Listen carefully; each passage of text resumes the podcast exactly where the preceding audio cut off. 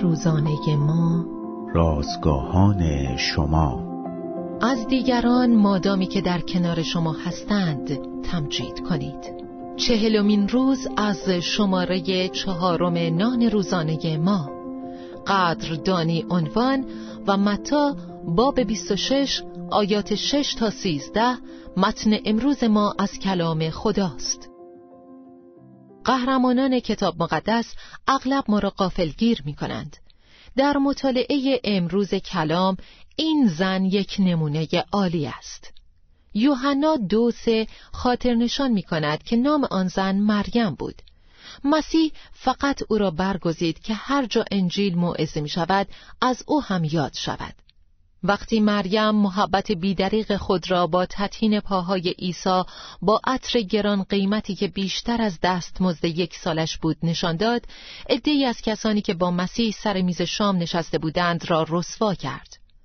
من معتقدم که مریم این کار را در پیش بینی مرگ عیسی انجام داد. عدهای از حاضرین که نگران فقرا بودند پرسیدند چرا چنین اسرافی شد؟ اگر آنها به جای شام خوردن با او به مرگ او توجه می کردند شاید عکس عملی کاملا متفاوت می داشتند. در حالی که مریم محبت بیشاعبه خود را نصار مسیح می کرد به شدت به خاطر این اصراف سرزنش شد. می توانیم از این وفاداری مریم درس با ارزشی بگیریم. ما باید بهترین عطرهای خود را برای زندگان بشکنیم.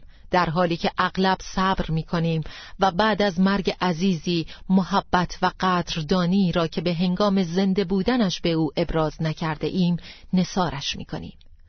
آیا کسی را از دوستان و یا اعضای خانواده سراغ دارید که می‌دانید با محبت و قدردانی شما تشویق و دلگرم می شود؟ پس تا وقتی که زنده است برای ابراز آن کاری انجام دهید.